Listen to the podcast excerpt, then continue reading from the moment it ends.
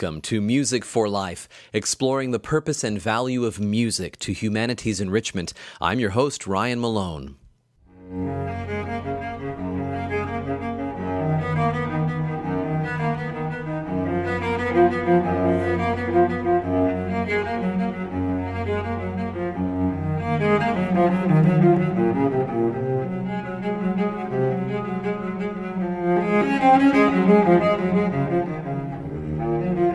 This is one of the most famous cello pieces of all time, the Prelude from Suite Number One of a set of six suites for solo cello by Johann Sebastian Bach. And we are hearing cellist Yo Yo Ma.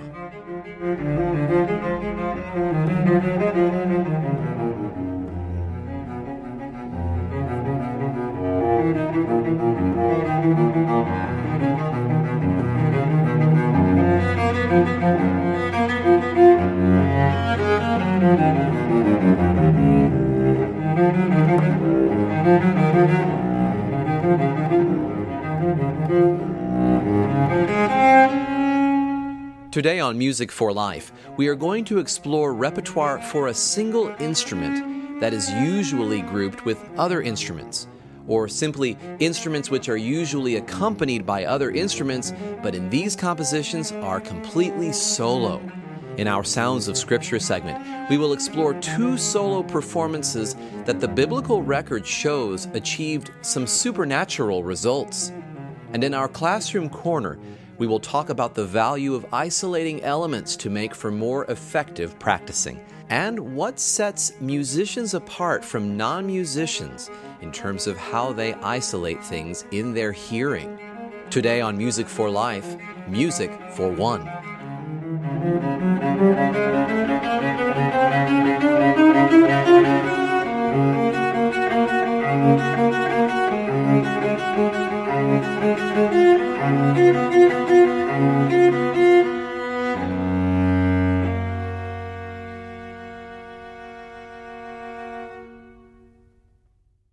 season on Music for Life, we discussed some of the basic instrument families and how they were exploited throughout history. That's a finite list of things to explore. So, as I stated at the beginning of this season, I want to explore different combinations of instruments, ones that are commonly used, uh, the great pairs, the great trios, the great quartets, and so on of music history. But before we do that, I wanted to explore this idea of music for one. There are plenty of pieces written for solo instruments. What I want to explore today are solo compositions written for instruments that are usually paired with an ensemble or some sort of instrumental accompaniment. Before we do that, though, let's have a brief Sounds of Scripture segment where we survey the Bible's many references to music for a longer sweeping historical perspective on our episode's theme. The Bible discusses two solo performances in particular that achieved powerful supernatural results. One was in the time of King Saul, and the other was in the time of Elisha the prophet. First, the account in Elisha's day, which can be found in 2 Kings 3. In verse 14, we read how Elisha was going to heed King Jehoshaphat's request and seek God's input on a particular matter. Notice how Elisha went about this. But now bring me a minstrel, he said. And it came to pass when the minstrel played that the hand of the Lord came upon him, and he said, Thus saith the Lord. That was verses 15 and 16 of 2 Kings 3. Both the word for minstrel and played are the Hebrew word nagan, N A G A N, meaning to strike the strings. This passage therefore literally would read, The striker of the strings struck the strings. After this performance, it says, The hand of the Lord came upon Elisha and inspired him with what to tell the king. The other example I'd like to discuss is a more well known one, and an account that we've frequently mentioned in our Sounds of Scripture segments that of the young David playing for King Saul, who was troubled by an evil spirit. The detail I wanted to bring out here was that, as the Bible records it, David was performing solo on the harp. The account specifically reads David took a harp and played with his hand. That can be found in 1 Samuel 16:23. And whenever this happened, the rest of the verse indicates David would play and the evil spirit departed from Saul. The effects of David's solo harp playing on this evil spirit are profound as the Bible relates it, but even what it did for young David is also worth noting. Alfred Sendrey talks about this in his book Music in Ancient Israel. He believes that this singular act, this singular musical gig, you could call it, is arguably what launched David to greatness in Israel. He writes, one may well surmise the existence of numerous other players of the kinnur, or harp, among whom David stood out as being uncommonly talented, his ability of playing the kinnur has been the immediate cause for his invitation to the court, and consequently it was the starting point of his future ascendance. And that's the end of the quote. Well, his encounter with Samuel in Bethlehem was the starting point, you could say, but as far as being noticed by the rest of the nation in terms of where it would lead, it certainly did start with this solo performance in Saul's court. This has been Sounds of Scripture. You are listening to Music for Life. I'm your host, Ryan Malone. This is KPCG. Today we are exploring repertoire for a single instrument that is usually grouped with other instruments in an episode I've titled Music for One. At the top of the program, we already heard the most famous example, the prelude from the first cello suite by J.S. Bach, that fits perfectly into the theme of today, as the cello in Bach's day was an instrument which had a role as part of the orchestra, supporting the bass line, and far from being any main feature melodically. But in Bach's six cello suites, which were likely written between 1717 and 1723, the cello is featured alone, and these pieces have become standard repertoire for any cellist. Now, instead of playing any more of those, I want to play something from some of Bach's solo violin repertoire. Here again is an instrument that was usually featured in a section, or perhaps even as a soloist, but almost always accompanied. J.S. Bach's set of six violin sonatas and partitas are purely unaccompanied. They have become some of the most frequently performed and recorded music for solo violin and also considered some of the most difficult for the solo instrument. Bach began composing them in 1703, far before the cello suites. The entire set was completed, though, around 1720, while he was working as Kapellmeister or music director for Prince Leopold of Prussia. The sonatas, consisting of four movements each, are in the typical slow, fast, slow, fast structure of Bach's day, while the partitas are comprised of shorter dance movements. The term partita, in fact, as you may recall, is synonymous with suite, as in an instrumental suite patterned after a collection of dance movements. However, partita usually implies a single instrument suite. Many of the dance movements in Bach's partitas are written as a single voice, uh, one note at a time, in other words, very suitable for violin music. Of course, the violin can play more than one note at a time because of the way the bow can go across the strings.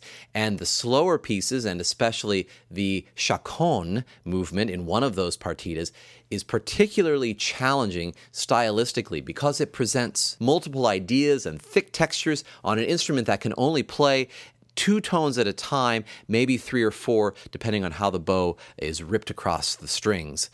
The movement from the partita in D minor, that chaconne that I just mentioned, is one of the most famous pieces from the set. It presents several variations on a single theme and makes unparalleled demands on both the violinist's technical and expressive abilities. We heard a snippet of this movement in last season's episode, The Fiddle Family, when demonstrating the violin's ability to produce more than one pitch at a time. Now, the movement I want to feature here from this solo violin repertoire that really stretches the abilities of this single unaccompanied instrument is the fugue movement of the violin sonata in C. The sonata itself is four movements, and this is the second of those. Now, a fugue, if you remember, which we've explained on a previous episode, is somewhat of a complex round. It requires a layering of melodic ideas, the main idea being called the subject. It's particularly easy to tell the sections of a fugue in, say, a choral composition, that is, one with lyrics, and one where each section of the choir, soprano, alto, tenor, and bass, are performing a layer of the fugue independently of the other sections. So imagine how difficult this would be handled on a solo instrument. On keyboard instruments, it's definitely manageable because the keyboard instrument can play multiple notes at once. But on a stringed instrument like a violin, although it can play more than one string at a time, it's not as ideal as a keyboard instrument. But that didn't deter Bach from writing the intricately layered fugue for the violin in this sonata. You're going to hear how the melodic lines are layered on an instrument that doesn't as easily play more than one note at a time. This fugue movement for solo violin is notorious for its length and difficulty. The piece is 354 measures long, an unprecedented length for this kind of piece. The subject, or the main melodic idea, goes like this.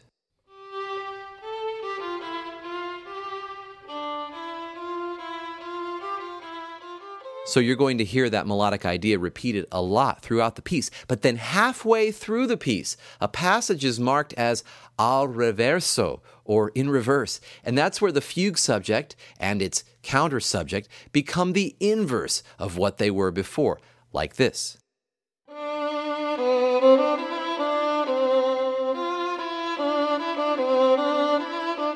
So let's hear this whole movement now. This is with violinist Itzhak Perlman, the fugue, or second movement of Violin Sonata in C.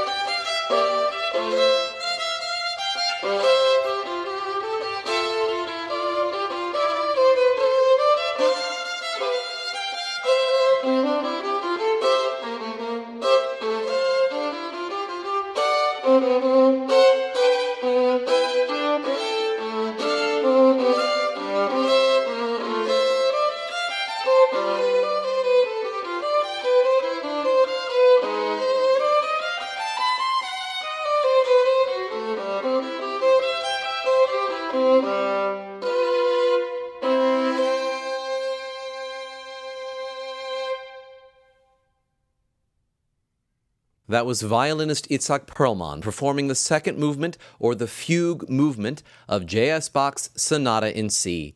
A fugue is a multi layered work and an incredibly difficult one to perform on a solo instrument, and in that instance, it kept the unaccompanied violinist's hands full, to say the least. That was an example from the Baroque era. Bach's second surviving son, C.P.E. Bach, whom we've discussed on previous episodes, was one of the transitional composers leading us into the next era, the classical era. He wrote a sonata for solo unaccompanied flute, another instrument we would expect to hear in an ensemble, or if in a solo situation, it would be paired with some accompaniment type instrument or instruments. We have played unaccompanied flute on this program, though, before, an example by Debussy, meant to imitate the panpipes, and an example by the Baroque composer Telemann. Here is Jean Pierre Rampal playing C.P.E. Bach's Sonata for Unaccompanied Flute in A minor. It's in three movements. The first is slow, and the last two are marked allegro. In the last two movements in particular, C.P.E. Bach uses a lot of jumping back and forth between the low range and the high range, which helps us as the listener, with one note sounding at a time, to make sense of the implied harmonic underpinning to what he's creating. And I'm going to play you the third and final movement, which employs this technique but it also employs a lot of repeated notes, which gives the ear plenty to latch onto for, again, an instrument that can only play one pitch at a time.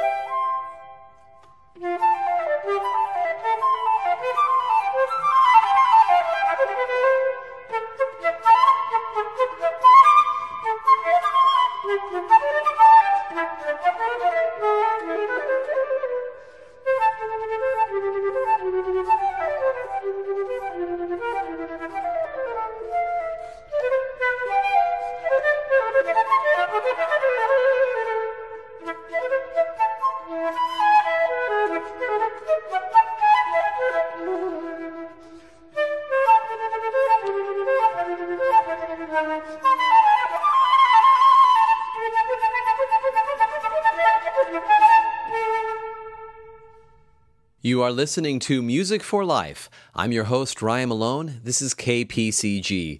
Today's episode is titled Music for One, and in it we are exploring repertoire for a single instrument that is usually grouped with other instruments.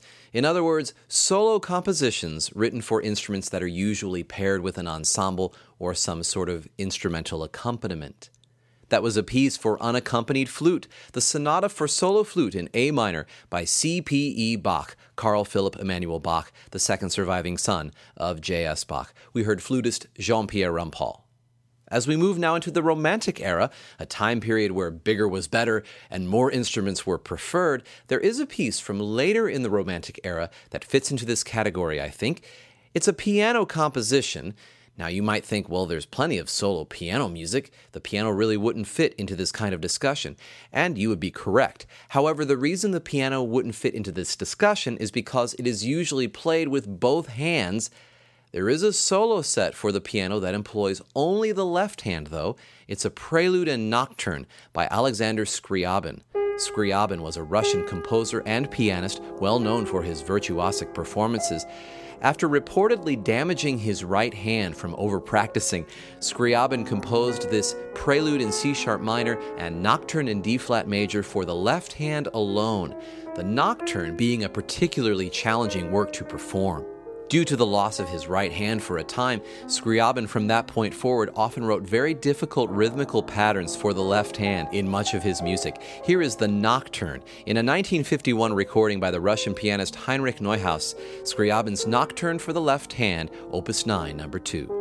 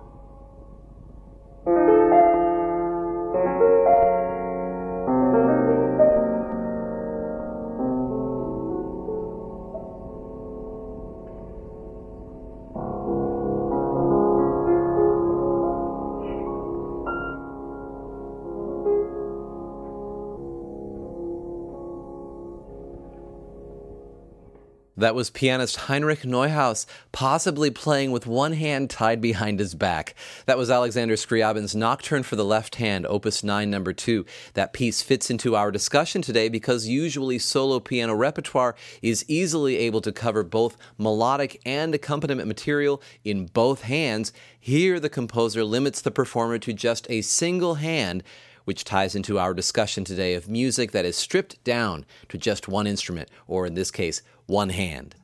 As we showed at the top of the program, arguably the most famous work that would fit into this category would be the Cello Suite in G by J.S. Bach. The prelude is extremely well known nowadays. In the 20th century, another composer ventured into the realm of unaccompanied cello to create one of the masterpieces of this instrument's repertoire. The composer was Zoltan Kodaly, who we've talked about a lot in our classroom corner segments because he was most well known for his contributions to music education. Let's hear some of his sonata for solo cello.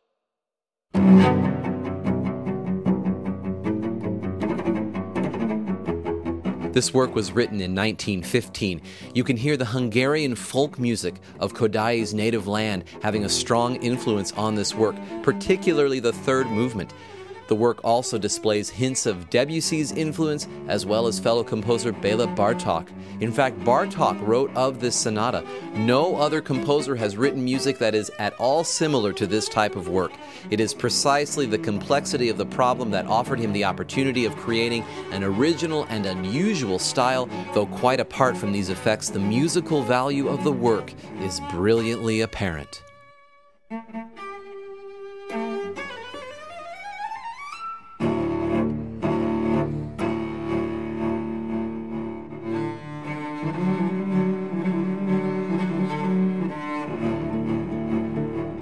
Speaking of the unique effects and colors that Kodaly gets from this instrument, as you'll remember from our fiddle family episode, this kind of instrument can be bowed or plucked.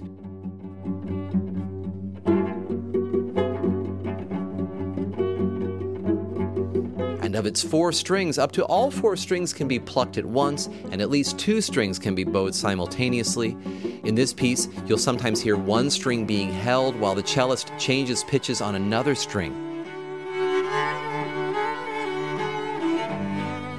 Another less common technique in this piece, the composer is having the cellist bow a string, which is done by the right hand, while a finger from the left hand, which is on the fingerboard, is plucking one of the other strings. So you'll hear a combination of a bowed and a plucked sound simultaneously, and again, all from one instrument, one performer.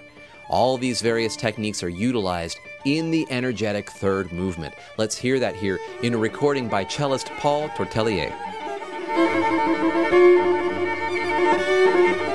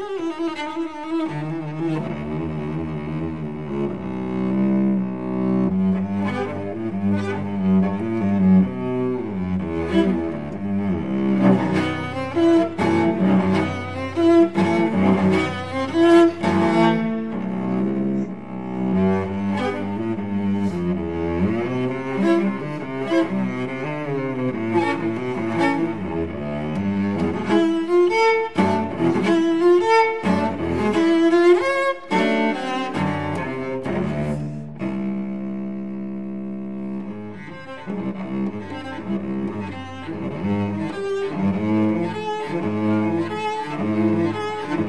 you.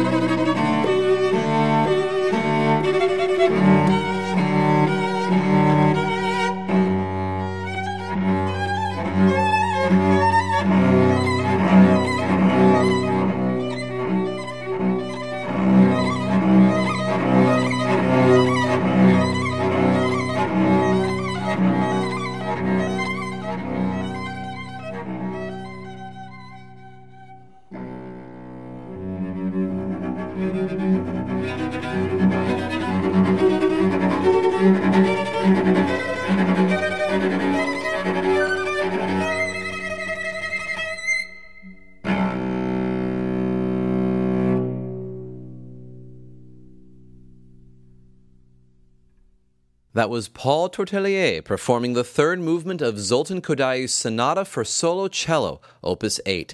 Kodaly's name has come up several times on this program, but usually in relation to music education, the field where he made a large impact. And that leads us into our Classroom Corner segment today, where we explore different methods and curricula for introducing young people to music. We're going to talk in this segment about the value of isolating elements in practice, as I think that ties into our episode's theme. But before we do that, I want to share a quote from Zoltan Kodaly himself that ties into our theme in a slightly different way. This quote is about the power of one as relates to music education. Kodaly said this It is far more important who the elementary music teacher is in a small town than who the director of an opera house is. Because if the opera house director is not good, he will be dismissed in a year.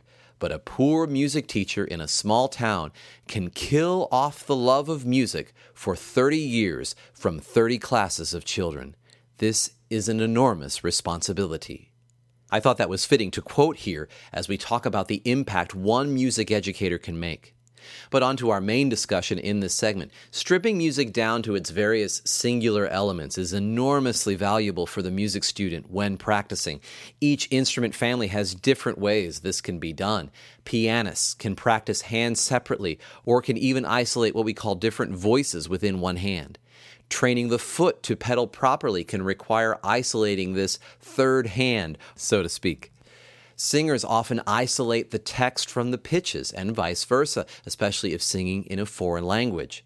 String players can isolate the bowing hand or the fingering hand. And all instrumentalists can isolate a particular segment or phrase in a piece of music and practice those separately from the entire piece. Robert W. Lundin, author of an objective psychology of music, discusses two practice methods in his book the whole method of practice and the part method of practice. He suggests that for larger works and for problem areas, implementing the part method of practice is most effective. This is where a musician isolates certain sections of the piece. He states small section practice should serve largely as a means of final polishing, suggesting that whole practice should be only used when trying to get an overview of the piece as isolating sections of the piece proves to be the most fruitful. This applies to the learning of any instrument. Chuan C. Chang, who wrote Fundamentals of Piano Practice, tells any musician to isolate the treble spots and practice them separately. For pianists specifically, most have a weaker left hand, so working on just the left hand can be very beneficial. He discusses the importance of isolating the hands. Hands separate work is crucial for even memorizing a piece. Getting sections up to speed, hands separately before putting them together, is vital for memorization. He states once you can play the entire piece, hands separately, at will, you should consider the piece memorized. Additionally, Mr. Chang discusses what is known as the quiet hands method. In this mode, the fingers are isolated from the hands. The fingers do most of the playing, with the hands moving very little. Eliminating unnecessary motion in the hands allows a musician to play faster and it increases control. Various instrumentalists, not just pianists, could benefit from this type of isolation. Every instrument is about efficiency of motion. So that's some information about isolating components of music to help the practice session. And finally, to close out this segment, there's even research that says that musicians, because of all this, are better at isolating sounds in everyday situations. Researchers in the Netherlands recently published a study in the Journal of the Acoustical Society of America supporting this idea. They played audio recordings of one speaker talking over another speaker for a group of 18 musicians and 20 non musicians, asking them to repeat as many words of one of the speakers as they could. After comparing results from the two groups, researchers found that the musicians were able to isolate the two speakers more effectively than the non musicians. Scientists refer to the ability to isolate voices as stream segregation, and researchers conclude that musicians may be better at isolating voices and listening to conversations, even in noisy areas. This has been Classroom Corner. You are listening to Music for Life. I'm your host, Ryan Malone. This is KPCG. Today we have explored repertoire for a single instrument that is usually grouped with other instruments in an episode I've titled Music for One. We talked about J.S. Bach's unaccompanied solo violin partitas and sonatas. We talked about C.P.E. Bach's unaccompanied flute repertoire. We heard a piano piece for a single hand. And we heard an unaccompanied cello sonata by a great composer and educator of the 20th century. But another instrument you might expect to hear with other instruments almost always, or at least one other accompaniment type instrument, would be the solo voice. Let's hear a traditional African American spiritual sung by soprano Kathleen Battle. Here it is completely unaccompanied. This is titled Over My Head and this is from her Live at Carnegie Hall album. You'll hear how sparse this is in terms of texture, just a single voice, but she keeps the listener completely engaged with her exquisite stylistic choices.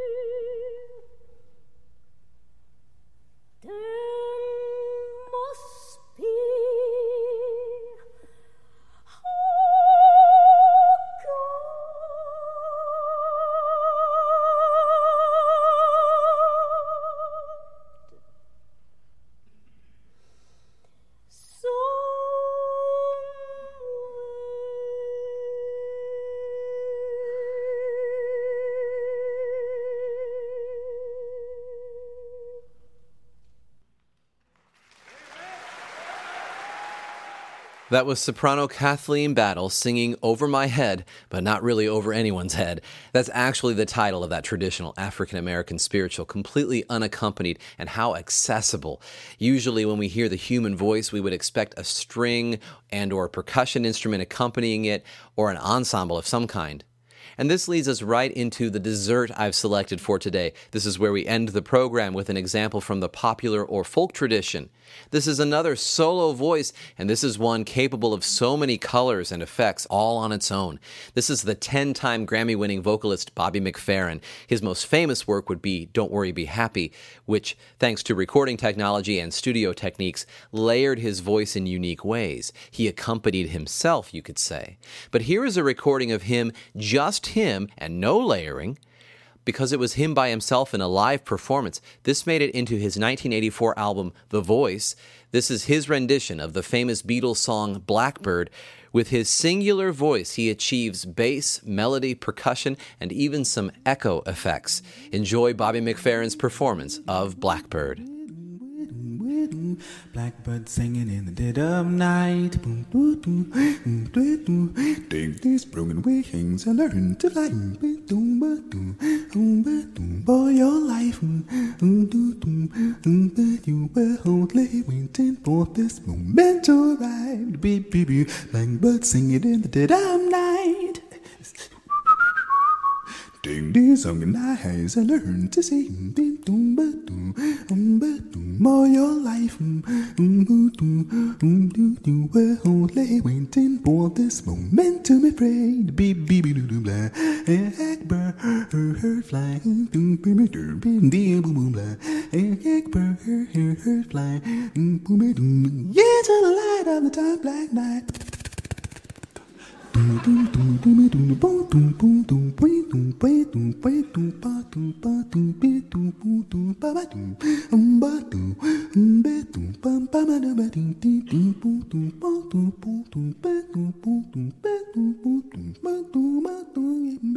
Blackbird singing in the dead of night. Ding these broken wings and learn to fly. Boom, boom, um, ba, doom, all your life. Boo, mm, mm, If you were only waiting for this moment to rise. Blackbird singing in the dead of night. Ding these song in eyes and learn to sing. All your life. Only waiting for this moment to be doo, blah. Hey, hey, heck, mm, hurt fly. Beep, doo, boom, wee, mm, hurt fly. Doo. Into the light of a dark black night. Hey, heck, bird, mm, hurt fly. Beep, doo, boom, beep, beep, beep, blah. Hey, hey, heck, bird, hurt fly. Mm, boo, ba, doo. Into the light of the dark black night. Black, bird, fly. Doo, blah. Hey, hey, heck, bird, fly. Into the light of the dark black night.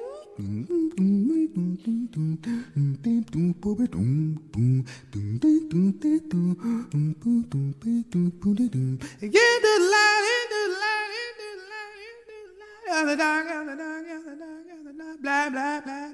Night, night, night, night, night, night, night.